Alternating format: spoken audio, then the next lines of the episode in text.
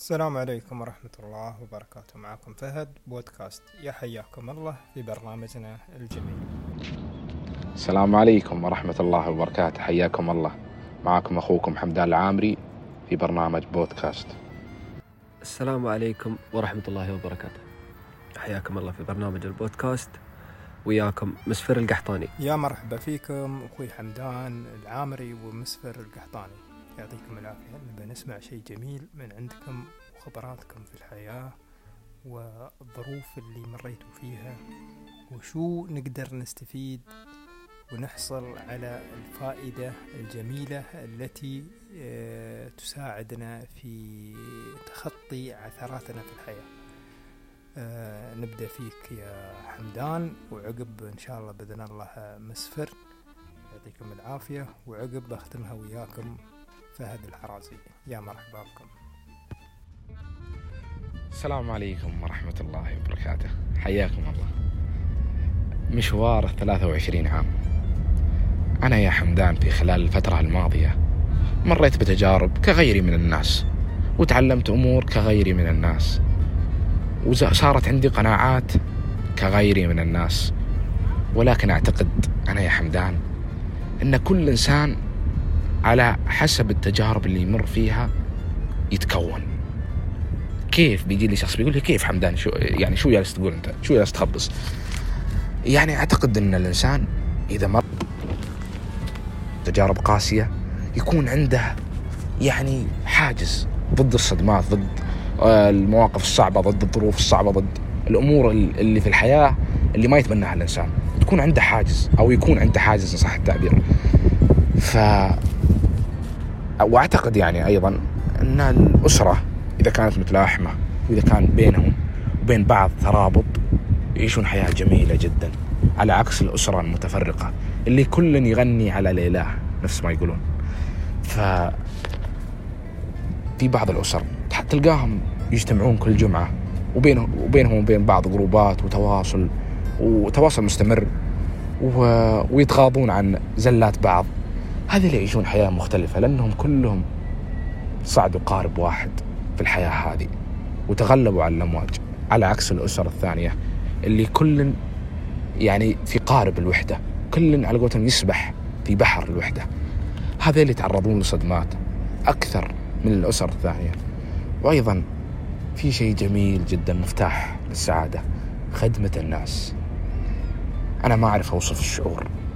ولكن شعور جميل جدا جدا جدا. ثلاث مرات أنا أقولها لأني أنا مريت بالتجربة هذه. يا أخي يوم تخدم الناس تحس بشعور جميل. ولو كان هذا الشخص يعني ما بينك وبينه أي رابط الموضوع مش موضوع مربوط لازم يكون بيني وبين هذا الشخص رابط على أساس أخدمه. لا أخدم لوجه الله سبحانه وتعالى وبتعيش سعيد جدا ومطمئن. يا أخي تحصل نفسك مرتاح. وأعتقد الشيء الرابع أو الثالث أن ال ال الاحترام المتبادل بين الأسرة مفروض. يعني يجب على الأبناء أنهم يتعاملون مع الأب كأب مش ك يعني عدم المؤاخذة كصديق برا يعني. لا كأب والأم كأم والأخت كأخت والأخ كأخ عشان يعيشون حياة مختلفة. أما إذا صار في تمادي وصار في آه يعني باختصار شديد عدم احترام تصير الحياة صعبة جدا. شكرا. أنا حصل معي موقف وأنا في الطيارة في طريقي إلى مطار دبي. جلس معي في آخر الطيارة. رجل كان يصلي معي صلاة الظهر. فالصدفة فتحت لي باب للسوالف معه. ونحن نسولف قاعد يطالع فيني وقال يا ولدي أنت شو تشتغل؟ أنا كحجم عملي أو سني ما يسمح لي إني أقول businessman أو في التجارة. فحبيت أبسطها وأقول له يا عم قلت له يا عم تاجر. قال لي ما شاء الله يعني تاجر قلت له نعم تاجر يا عم. قال لي وش تعرف عن التجارة؟ ولا مرة حد سألني هالسؤال ولا درسته. كإنسان عادي أو شخص إجابة شخص عادي قلت له بيع وشراء. قال لي عز الله لحيتك ما هي بلحية تجارة أفا يا عم وش اللي مزعلك منا قال لي التجارة فلسفة. قلت علمني. قال لي التاء والجيم والألف والراء والهاء. قال التاء توفيق من رب العالمين والتوفيق عزيز على رب العالمين. وما ذكر إلا مرة واحدة في القرآن الكريم. وما توفيقي إلا بالله. وبر الوالدين مفتاح يفتح لك باب الرزق. قلت حلو. قلت له والجيم قال تاجر جسور جريء ما يخاف. واحد زائد واحد يساوي اثنين. الرجل عادي يمكن يخاف يتردد. قلت حلو. جميل. قلت له والألف؟ قال الألف عمود الكلمة وعمود التجارة. بس أكيد وهزها قال يا ولدي أي خيمة بدون عمود مع هبات الريح يمكن تطيح. الأمانة الأمانة الأمانة. أمين. أمانة مع ربك. أمانة مع وطنك. أمانة مع موظفيك أمانة مع كاستمر اللي أنت تق... اللي تقابلهم كل يوم. فلازم تركز على الأمانة. قلت حلو. والراء. قال التاجر عنده رؤية. يعرف تجارته وين توصل. عنده هدف. مش مستعجل. يمكن عنده رؤية وعنده أمانة بس ما عنده رؤية الهدف. لازم يكون عنده رؤية زي قلت حلو كلام جميل. والها قال شفت الكلام هذا اللي قلته لك كله؟ هبة يهبها الله لمن يشاء. مو مو بأي شخص ولا أي حد منا والدرب صار تاجر. عنده جرأة وعنده أمانة صار تاجر. لا هذا الشيء بيد رب العالمين. ربي كاتب لك بتصير تاجر بتصير تاجر. فهالجلسة استفدت منها كثير الصراحة؟ غيرت مفهومي لمعنى التجارة. اللي هي سميتها آه، راجع شريط حياتك. صراحة كانت الموضوع جدا آه، سهل وبسيط ولكن سبحان الله بعض من الأحيان بعض من البشر ينسى أو آه، تخطفها المعلومة ما ما يتذكرها إلا بعد آه، سبحان الله تمعن ومحاكاة للنفس وخلوة النفس يقعد يسولف مع نفسه وايد أو يشوف شو اللي حاصل عنده صراحة. فكانت كان عندي موضوع جدا آه، في العمل صراحة وهو أكثر القضايا أو أكثر المشاكل اللي نواجهها في العمل هو عبارة عن مرؤوسك أو مديرك أو مسؤولك آه، وتعامله معاك آه، بشتى الطرق أو كيف ما كان. أول شيء آه، بالنسبة لمديري أو مسؤولي اللي كان يعاملني بكل رقي. ما بنقول بكل جلافة ولكن بكل بكل رقي. شكرا له وأصبح عليه أو أمسي عليه. والله يحفظه وييسر له أمره ويوفقه ويشغله في نفسه ويشغلني في نفسي بعد. أنا كذلك. كانت بداية المشكلة أو بداية الحدث طبعا للموضوع هذا كان موضوع تفكير عادي اختلاف آراء اختلاف فكر اختلاف مجتمعي قبلي مثلا نقول مثلا نقول آه، عادي يعني آه، وعود غير موفاة من قبل الطرفين مثلا نقول آه، أشياء كثيرة يعني. المهم فكان جدا يضايقني الشخص هذا صراحة. كان جدا يضايقني في عملي وايد يعني كثير أشياء.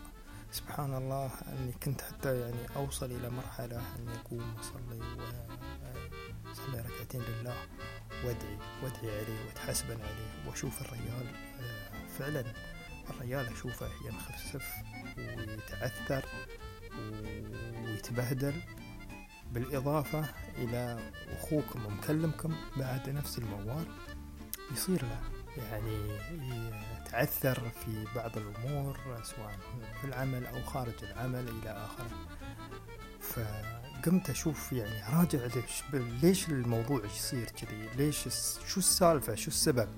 شو الأمر اللي يخليك أنت بعد تتبهدل؟ يعني فهمت علي؟ ف جلست مرة من المرات أفكر أني متعمق التفكير صراحة متعمق متعمق بشكل يعني وخط علي ساعات وأنا أفكر في هذا.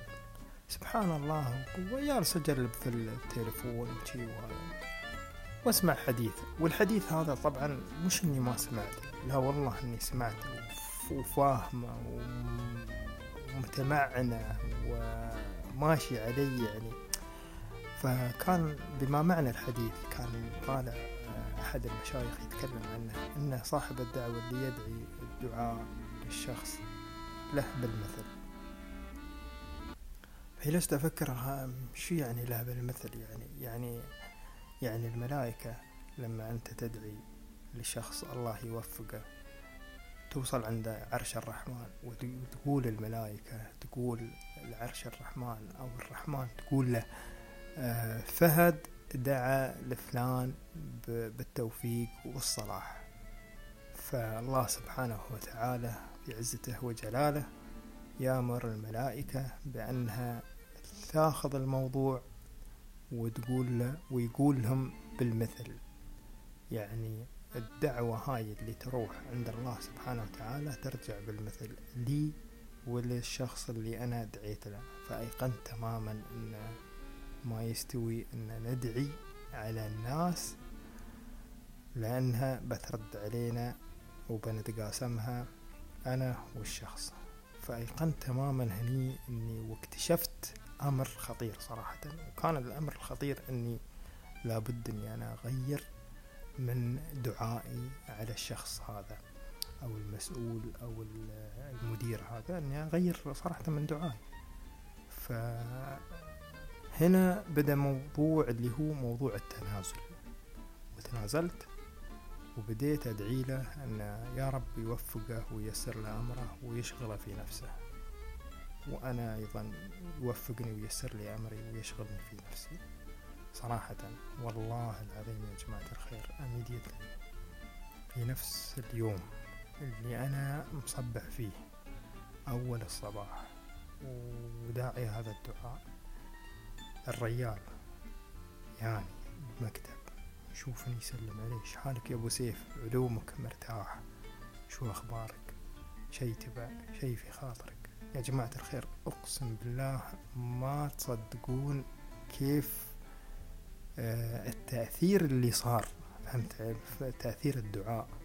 من مجرد ما أنا غيرت style الدعاء أو نوع الدعاء أو نمط الدعاء. فهمت علي؟ للشخص هذا. مستغرب. أنا أنا مستغرب عن نفسي يعني.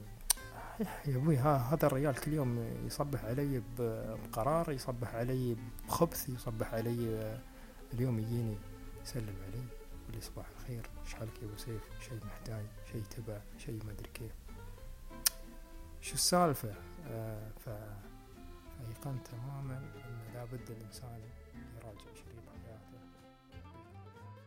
شكرا ويعطيكم العافية على حسن استماعكم. شكرا أخوي مسفر القعطاني و